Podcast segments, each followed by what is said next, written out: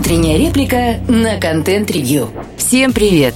Попытки отечественных маркетплейсов занять освободившиеся ниши на первый взгляд кажутся успешными, особенно для владельцев этих маркетплейсов. Но с точки зрения покупателей, да и рынка в целом, ситуация не такая хорошая, как могло бы показаться. Нужно понимать, что на сжимающемся рынке, увы, но нужно смотреть правде в глаза, временное окно, которое позволит выстроить новую структуру и стандарты, не так уж велико. Но желание заработать любым способом здесь и сейчас не думая о последствиях, являются определяющим для некоторых отечественных торговых площадок. Настолько, что это стало угрозой для рынка. И эту угрозу считают весьма серьезной даже в правительстве, которое разработало законопроекты об антимонопольном регулировании маркетплейсов и агрегаторов.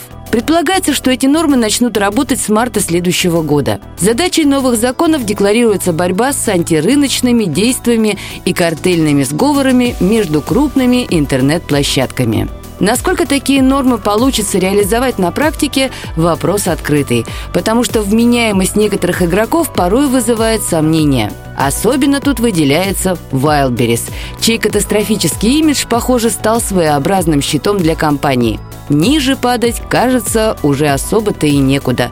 А значит, можно совсем перестать стесняться. Можно даже прыгать на Минпромторг, мол, клевещут чиновники на нашу замечательную компанию. Оказывается, Wildberries не торгует подделками, всячески борется с ними и даже разрабатывает систему выявления контрафакта на основе искусственного интеллекта. Правда, представители компании не уточнили, что именно происходит после такого выявления – с нашей же точки зрения, сейчас для Wildberries была бы более актуальна система выявления оригинального товара. По крайней мере, ходят слухи, что такие товары тоже есть в продаже на этой площадке.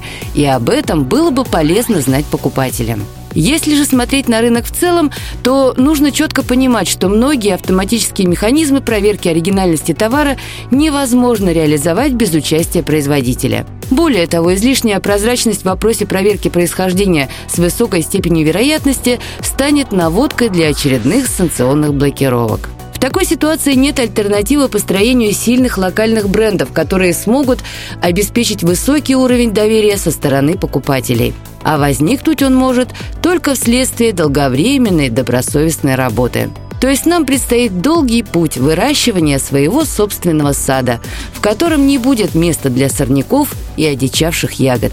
По крайней мере, хотелось бы в это верить. Слушайте наши подкасты на Spotify, Яндекс Музыки, в Google и Apple подкастах. Всем доброго дня. Пока-пока.